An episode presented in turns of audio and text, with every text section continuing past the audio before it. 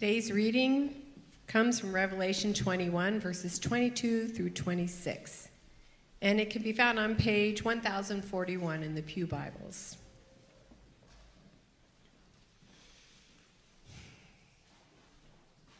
And I saw no temple in the city, for its temple is the Lord God, the Almighty, and the Lamb. And the city has no need of sun or moon to shine on it, for the glory of God gives it light, and its lamp is the Lamb. By its light will the nations walk, and the kings of the earth will bring their glory into it. And its gates will never be shut by day, and there will be no night there. They will bring into it, oh no, sorry. They will bring into it the glory and the honor of the nations. The word of the Lord.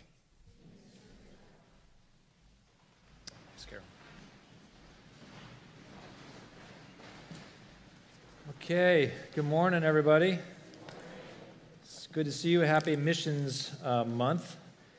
And uh, as we get going, I've got a I've got a little family chat. This is like a mini family chat because I don't have a stool up here. But uh, a couple things I want to say. Three things I want to say before we get into our uh, sermon this morning. First, uh, as has been acknowledged and uh, as I've just said, this is the beginning of our Missions Month focus. And so it's great to have our missionaries here uh, with you, with us in the service. So thank you, uh, welcome for being here, uh, missionaries.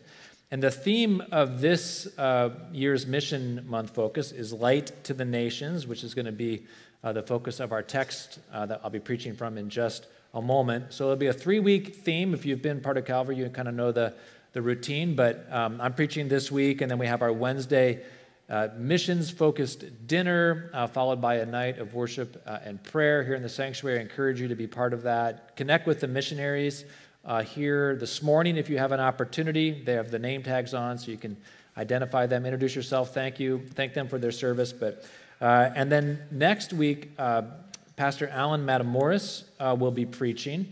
And Alan is, has, has become a very dear friend. He's the connection when we do our overseas trips uh, in the Middle East. He's, uh, he's our connection.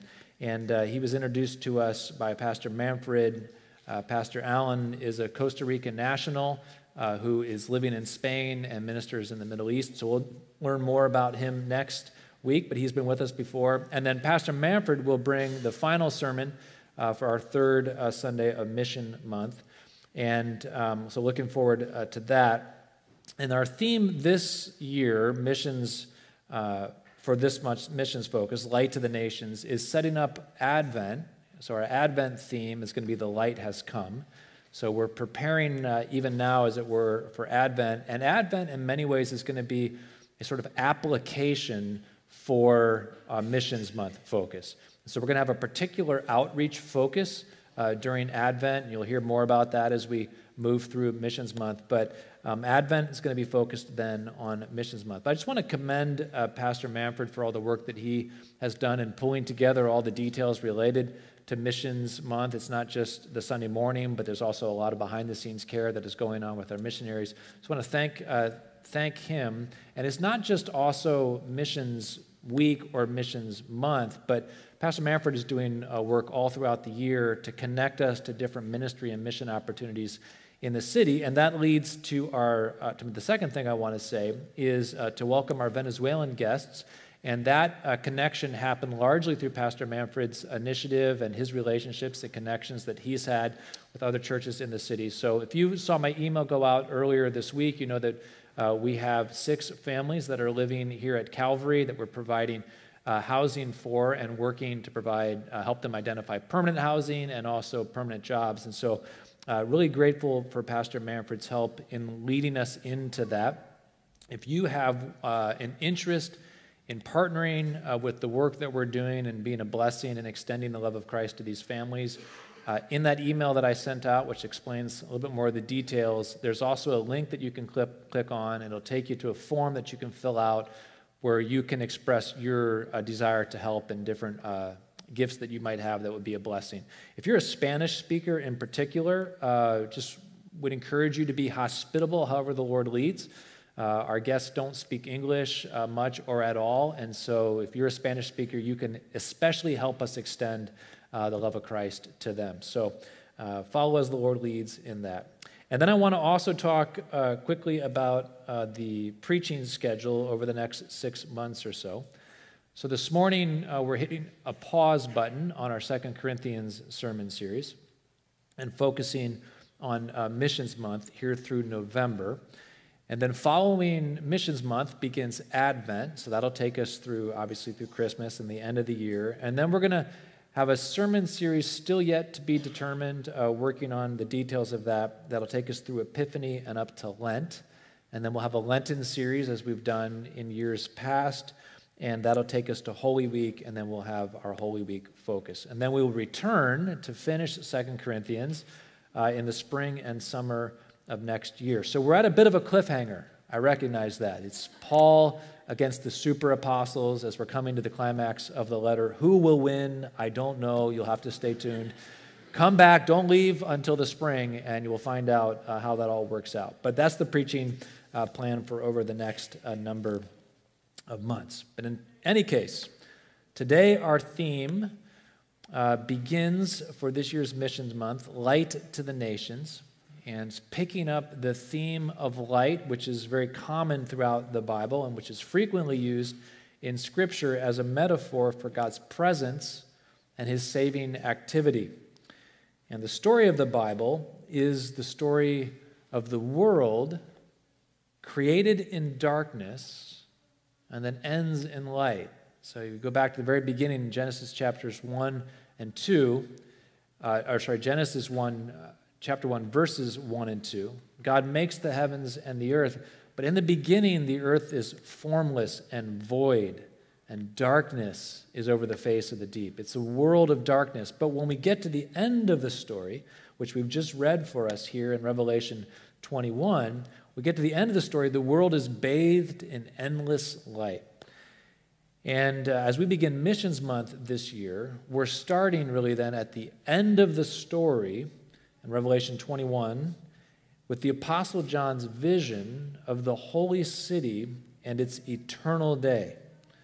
Now, we're in the book of Revelation for this vision, and the book of Revelation is admittedly a complex book. If you've ever tried to read it, and you all should try to read it, if you've ever read it, you know that it's filled with smoke and with fire and with dragons and angels and plagues and bottomless abysses and beasts and locusts that have tails that can sting like scorpions. So honestly, it can be pretty hard to figure out. But everyone generally agrees that the beginning chapters of Revelation and the last couple chapters of Revelation are the easiest parts to understand. So mercifully, we are on the last couple chapters here of Revelation, and I think we can get our heads around it. However, one interprets the book of Revelation, then uh, this is giving us this vision of the final consummation of God's redemptive work. So in Revelation 21 and 22, the, the, uh, the Apostle John is giving us this vision, and my aim is to help us see what our part is that we can play uh, in the realization of this vision. So, the title for today's sermon comes from verse 24, where John says, By its light, the nations will the nations walk. And as we explore this passage, I want us to think carefully about that word its. By its light, the nations will walk. Who's the it by whose light the nations will walk? And then what does that have to do with you and me? So I'm going to focus on five key observations or details of this passage on our way to trying to answer that question. And then we'll answer that question, identify the its, and then we'll turn and conclude with three points of application and then into our uh, table this morning.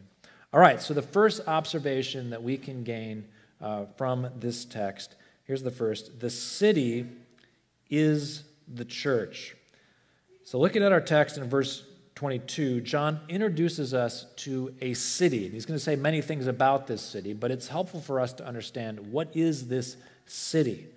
At the beginning of chapter 21, you can just kind of look over a little bit in your, uh, your text there. In 21, verse 2, John introduces this city for the first time. He sees the holy city the heavenly Jerusalem, descending out of heaven, he says, prepared as a bride adorned for her husband. The holy city is the bride of Christ. The holy city is the church. This language of the bride of Christ is used frequently throughout the Gospels. Uh, the Apostle Paul uses it frequently, and John is using it here as well as a reference to the church. So the city is the great, this, this vision of the city is the great archetypal fulfillment of earthly marriage. So this is what earthly marriage has been pointing to all along the union of heaven and earth, the union of God and his people, the union of Christ and the church. So the first observation the city is the church. Second, the city has no temple. So you look here in verse 22, John tells us that there is no temple in the city, for the Lord Almighty and the Lamb are its temple. Well, throughout the Old Testament, the temple was famously known as the dwelling place of God on earth.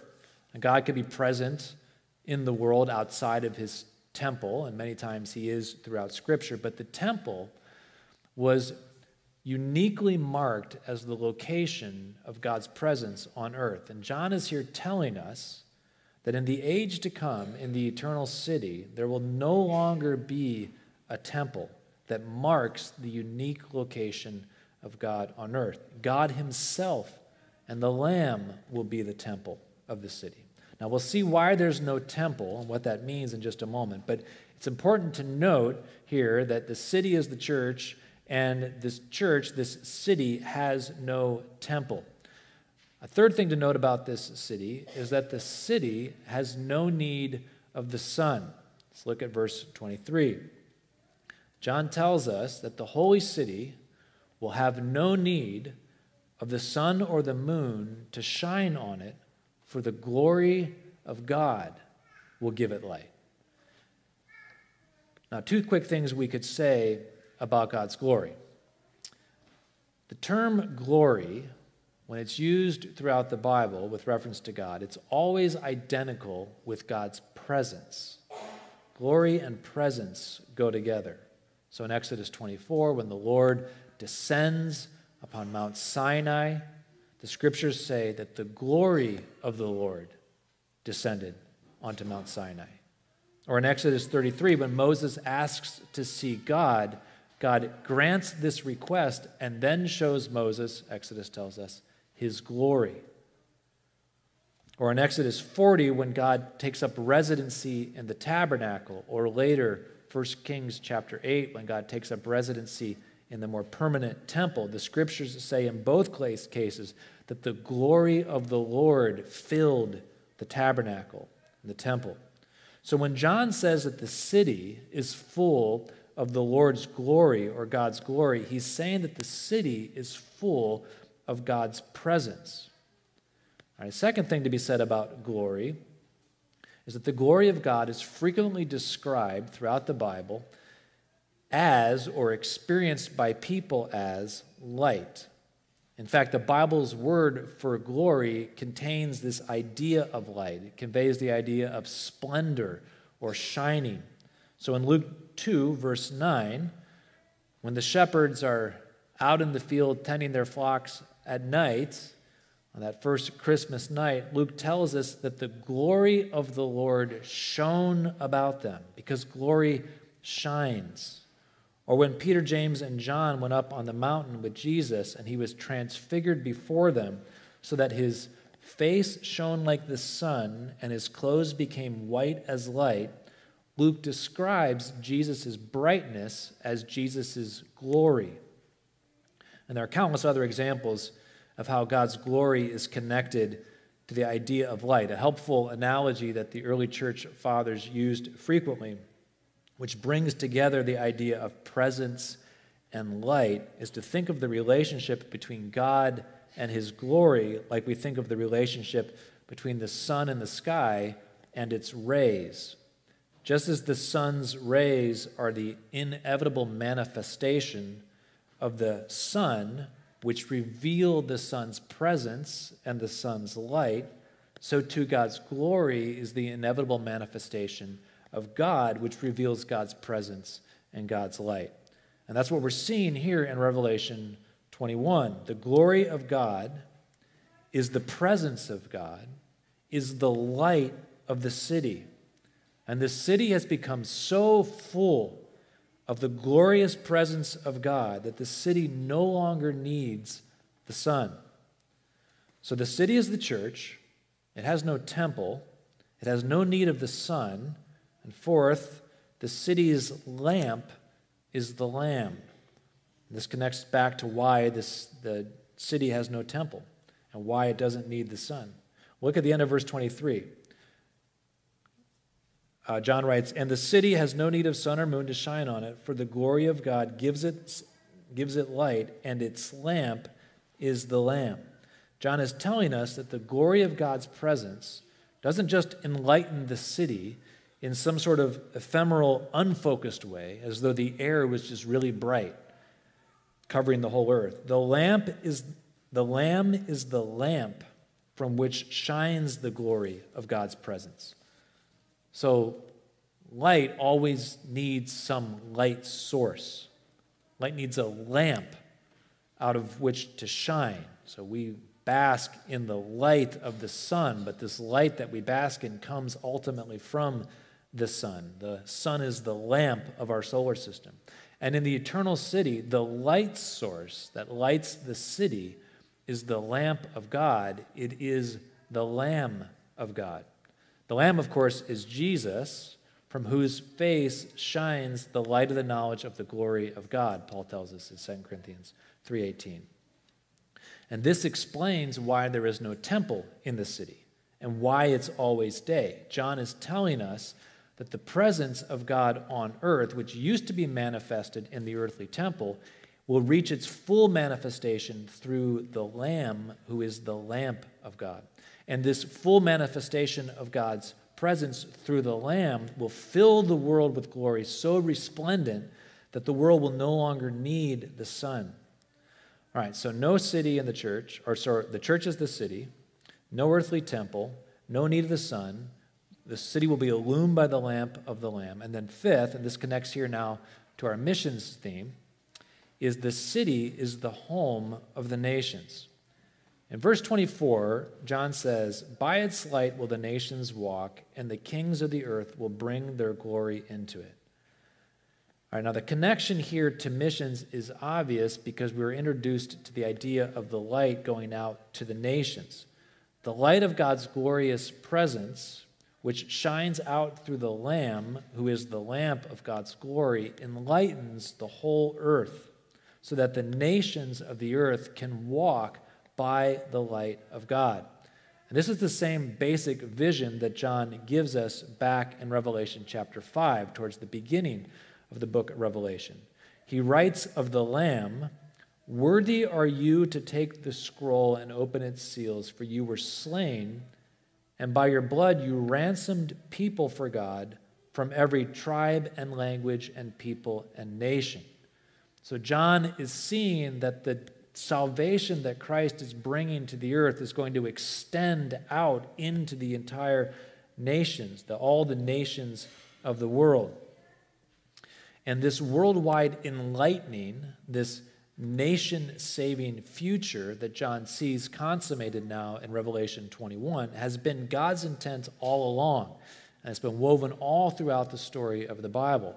So in uh, Genesis chapter 12, with the calling of Abraham, where the story really begins in earnest, God calls Abraham and says, through Abraham, a blessing, the blessing of God, will go out into all the nations. And that same blessing to the nations drumbeat then continues throughout the whole of the Bible. So the prophet Isaiah, writing some 600 years before Jesus, foresaw a day when the nations would see the light of God's glory. And Isaiah writes, The Lord has made glorious the way of the sea. The land beyond the Jordan, he's referring to beyond the Jordan is outside of Israel. Galilee of the nations. The people who walk in darkness have seen a great light. and those who dwelt in the land of deep darkness, on them a light has shone. So Isaiah is making this same connection between glory and great light and the nations that we're seeing here in Revelation 21. So John is seeing the fruition and the climax of the entire biblical narrative, the redemption of the whole world. The glory of God's presence is shining out through the lamp of the Lamb, such that the city has no night. It's an eternal day. And the nations that God has been drawing to himself and has set his heart to chase after and to draw into himself have finally come home. And they are bringing their glory and their wealth into the city. They're arriving into the city. So the city is the church. There's no earthly temple, there's no need of the sun.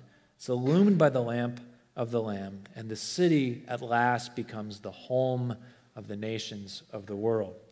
All right, now we've worked through all of that so we could get to our question about the second word of verse 24 the its.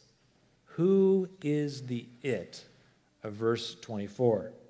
The nations will walk by its light. Now, on a quick read, you might be inclined to think that the word its refers to the Lamb, who is the lamp of the city. And to be honest, as I was reading through it this week and preparing to preach from this passage, as my initial quick reading was to think that.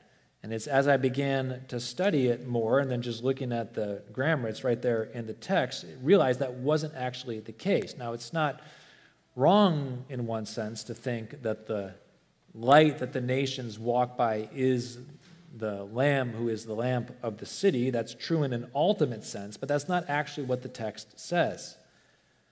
The light that the nations walk by is not the light of God's glory shining out of the lamb, but the light of God's glory shining out of the city. The pronoun its in Greek is in the feminine gender. So if you know anything about taken any language studies, know that many languages have masculine, uh, feminine, and neuter pronouns or verbs or uh, uh, nouns. And so different words can take different genders. And so in Greek, the word its is in the feminine gender and it refers back to the word city, which is also feminine. Now, the words lamp and lamb are masculine and neuter, respectively, so they are struck out as options, right? So the light that the nations are walking by is not the light of the Lamb, but the light of the city. Of course, the light of the city is the light of the Lamb, but the light that enlightens the nations is not the light of the Lamb directly, but the light of the Lamb that shines out of the city. So the Lamb enlightens the city, and the city enlightens the nations. And what that means is that the church is not simply a recipient of God's light, but an extender of God's light. Or we might even say, if the Lamb is the light of the city, the city is the light of the world. And if we did say that, we would be justified in saying that because Jesus said that. So, Matthew 5 14 and 16, Jesus says to his disciples, You are the light of the world. And then he goes on to say, Speaking of a great city, this city, a city on a hill cannot be hidden. Nor do people put a light, nor do people light a lamp and put it under a basket, but on a stand, and it gives light to all in the house. In the same way, let your light shine before others, so that they may see your good deeds and give glory to your Father who is in heaven. So the lamb is the lamp of the city, and the city is the lamp of the world. So who's the it in verse 24?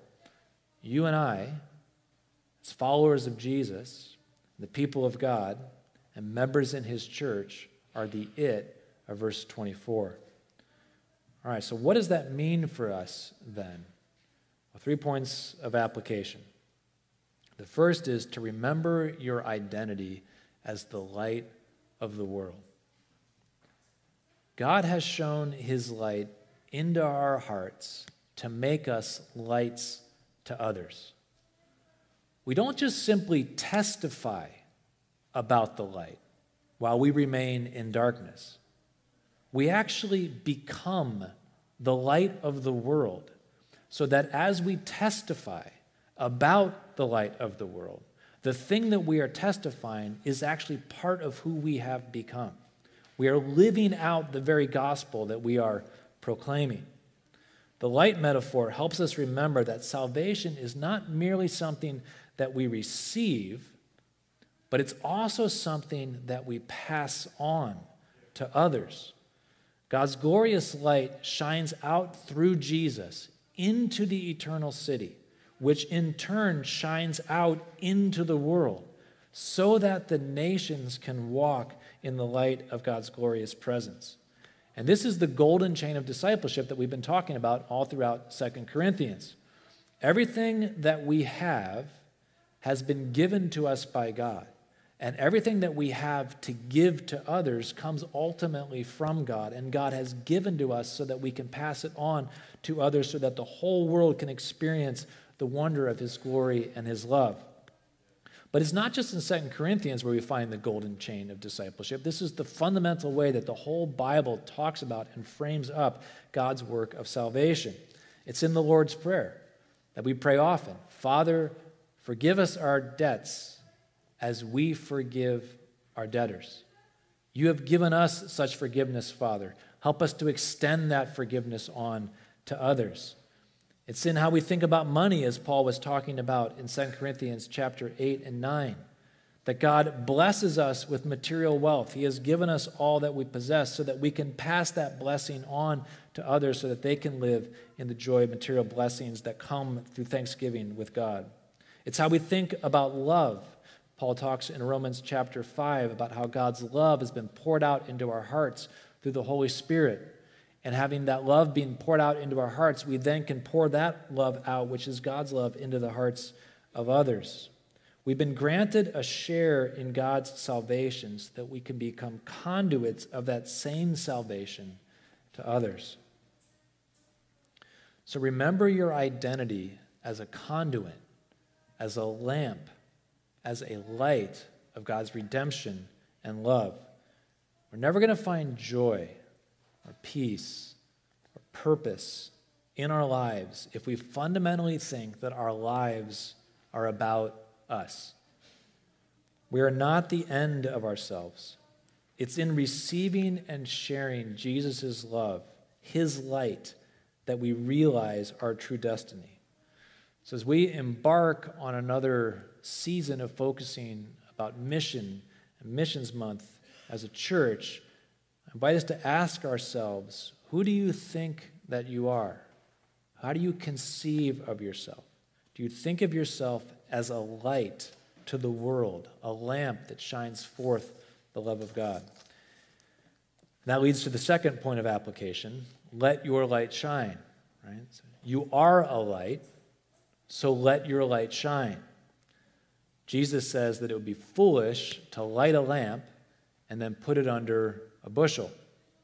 Oh no. Thank you. All my, all my church friends, they got that there. And I think he has to say this because this is what we are sometimes tempted to do. When we first came to Christ, particularly if we came to Christ maybe more as like a teen or older, you know, we're more of a kind of a conscious memory when life had gotten hard. It was, we came to Christ because we had grown weary of living in the darkness and bumping around into things and always stubbing our toes and smacking our shins and knocking things over and hurting ourselves. And we got tired of that to the point that we welcomed the light of God into our lives. But we're nervous to be a light to others. And I think sometimes that we're nervous to hide our light after we become a Christian for the same reason we hid from the light before we became a Christian. Because we don't want to deal with what will become visible in the light.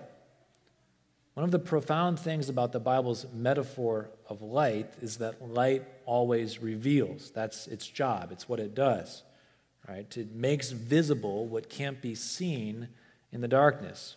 So there's an inevitable confrontation that occurs whenever you bring light into a dark room. The cracks and the grime, and all that's wrong with the room become visible, and the people in the room who are doing awkward or embarrassing or wrong things are suddenly exposed when you snap on the light. And it's not only awkward for them, it's awkward for us too. So I suspect, suspect that many of us are tempted to to hide our light because we just generally like to avoid confrontations. Now, listen, God doesn't just assault us with his light. The scriptures say that God's glorious light, unrestrained, is like a consuming fire. When Moses was up on the mount and he asked God to show God his glory, God said, If I showed you my glory, you'd be destroyed. I can't show you my full glory, it's too much. So he hid Moses in the cleft of a rock, and then God passed by, covered Moses' face so that Moses wouldn't be consumed. Right? And Moses had to look at the back of God. God's glory, his light, is so powerful, it would just consume us. And if he unveiled it on us fully, if he just snapped the switch on in the room, we would be overwhelmed. But he is gracious and he is gentle in the way that he brings his light into our lives. He uses the dimmer switch, we might say. And we should all be thankful that he does. And we should be gracious and gentle as well in the way that we interact with those who need to have the light of God brought to bear in their lives. So we don't need to assault people with our light. But it's no kindness to hide our light and to let others stumble about in the darkness, however much they might prefer to do so, and however much we might prefer to let them do so. God has given us the light of the knowledge of the glory of God in the face of Christ so that we can receive that light and then shine that light to others. So let your light shine in love as God directs, but let your light shine so that others might see your good deeds and turn towards our Father in heaven and become recipients of his light. And then finally, close with this last point. Remember that your light, your light, is most truly God's light. The light that shines out of the lamp of the Lamb, that shines out of the eternal city into the world, is God's own light. The divine light does not originate with us as human beings.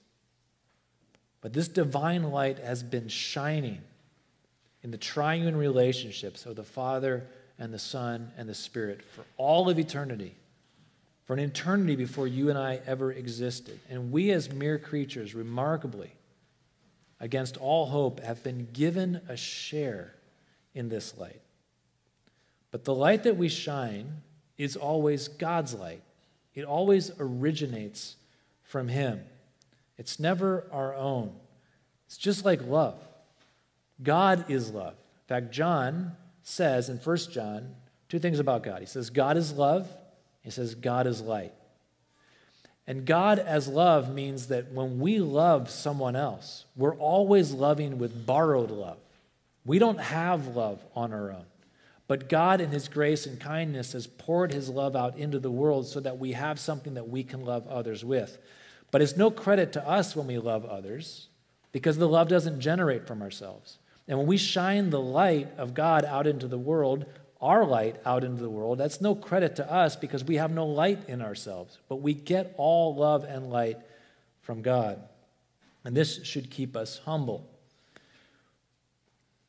And it should point others not to us, but it should point others ultimately to God. And this is why Jesus says in Matthew 5 16 that when we shine our light before others, the goal of that is not that they would see our light and glorify us, but that they would see our light and glorify our Father in heaven.